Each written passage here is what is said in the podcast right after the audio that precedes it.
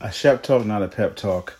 I was just talking to my daughter, and I told her that whenever you're dealing with situations or talking to someone, uh, you want to make sure you handle situations in two different ways. You want to handle it in a way that you are able to address the situation and make adjustments or make a change or uh, make a necessary correction if you need to. So you handle it in a pen way or a pencil way.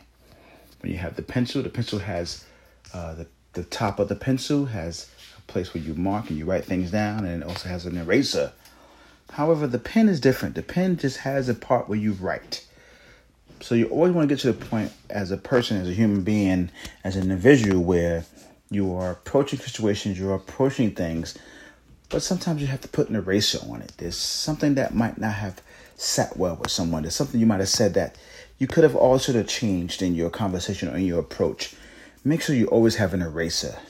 So always approach things in a pencil kind of way and not a pen kind of way. Because if you approach situations in a way of a pencil, you have the time to say what you want to say and then if it doesn't go the right way or if you feel like you want to pull back or you feel that things are not heading the way you want it to, you could always say, you know what?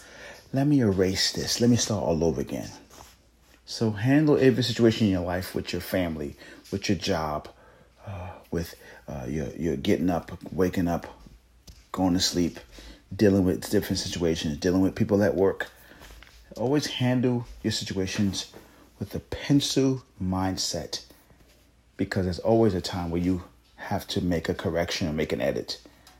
That goes for you in general, in your life, personally, in your career. Always make sure you have an eraser at the end of your pencil. Thanks for listening. A Shep Talk, not a pep talk.